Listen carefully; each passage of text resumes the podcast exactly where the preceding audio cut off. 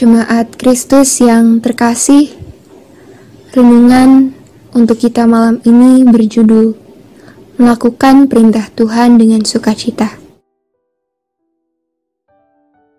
Dan bacaan kita diambil dari kitab 1 Yohanes pasal 5 ayat 1 sampai 5. Beginilah firman Tuhan.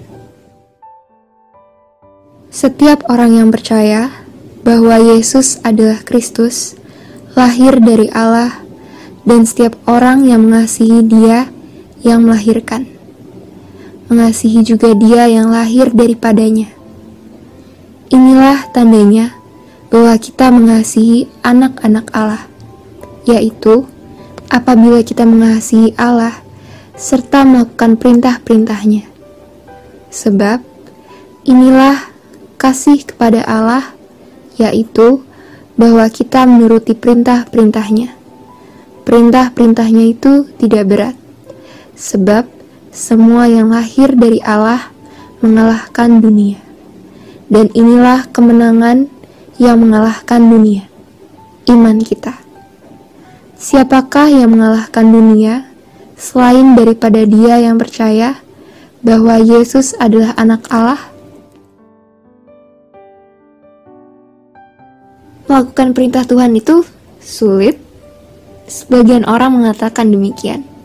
Sebagian lagi mengatakan melakukan firman Tuhan itu ada seninya. Harus jeli, jelas, dan jernih.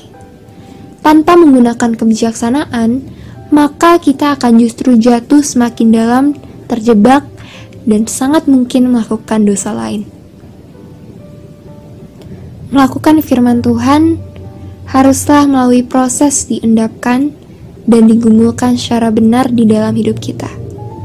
Dengan proses ini, maka saat kita melakukan firman Tuhan, hati kita akan dipenuhi oleh rasa syukur dan sukacita.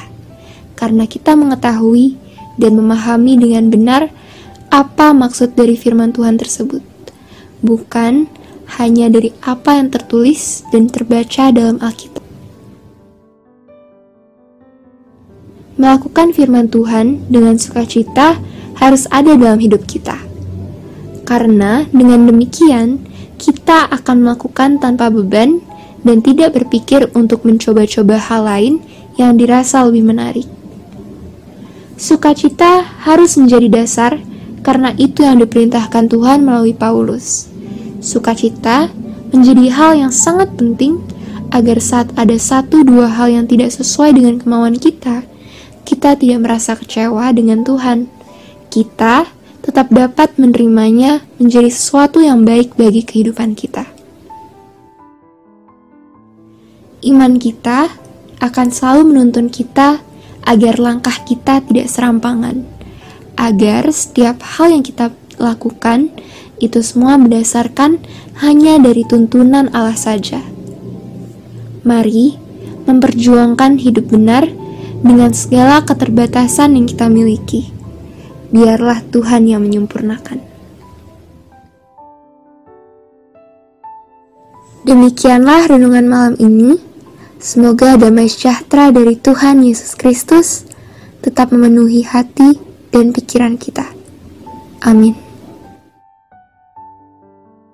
Jemaat yang terkasih, mari kita bersatu hati menaikkan pokok-pokok doa yang ada dalam gerakan doa 21 GKI Sarwa Indah. Mari kita berdoa.